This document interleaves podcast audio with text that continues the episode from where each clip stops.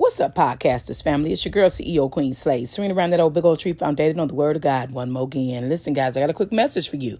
It's amazing to me how many people always have excuses in this life. Shots are being fired. I need everybody to breathe. So, with that being said, baby, do you really believe that your excuses are going to hold weight on Judgment Day? I need everybody to breathe right now. I'm throwing jabs. I'm throwing uppercuts. See, so many people in this life, you always got some type of excuse to tell somebody why you weren't able to do this and why you weren't able to do that. But see, on Judgment Day, baby, when Jesus pleads the case for everybody right now, you're not going to be able to stand before the Master and the Savior to be trying to plead your case with Him. See, those angels are going to tiptoe you into the lake of fire. They're already prepared to, if you're not doing the will of His Father, to put you in the place that's going to be separated from His Father. So, with all of that being said, baby, you might as well break the mold right now. You might as well break that habit right now. You might as well stop trying to have excuses right now, trying to tell everybody you need help right now, and either stand up and man up or woman up, or baby, get out the lane and let somebody else that can do it come on through. Because see, too many people in this life, you always got excuses, baby. When there's no excuse not to stand up for the gospel of Jesus Christ, we all get one life, one shot, one chance, one opportunity to do right underneath his eyesight,